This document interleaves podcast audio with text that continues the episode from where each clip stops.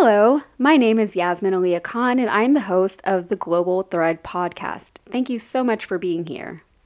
In this podcast, we're going to look at some headlines and stories from around the world that often don't get the screen time they deserve. These are complex stories that have deep roots in history that go well beyond the 30 second spot you hear about on the nightly news or the meme you came across on social media.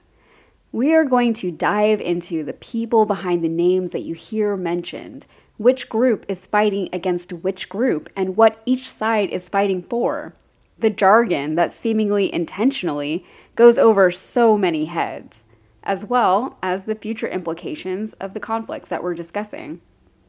So, who is this podcast for? Hopefully, it's for you. It's for anyone who wants to know more about this world that we're all living in together. This is no more our planet than it is anyone else's, and those experiences on the other side of the globe offer keen insights into the humanity that binds us all. In 2021, I don't think I need to explain that any further.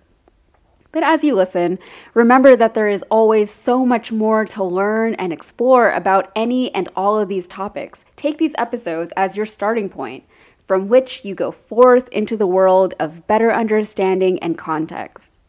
I'll leave you with a quick personal note. I had some pretty incredible history and geography teachers growing up from elementary school into college.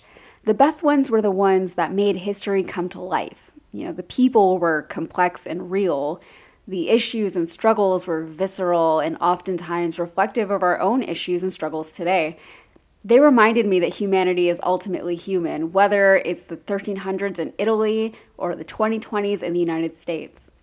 The study of history can and should be so much more than memorizing dates and studying incestuous family trees. After all, the fictional Game of Thrones was based on the very real War of the Roses. Although I still cannot account for season 7 or 8 of Game of Thrones, I'm still mad about it. With that said, thank you so much for being here. I am honored and humbled to be your podcast host, and I'm looking forward to getting to know you all a lot better. Thanks.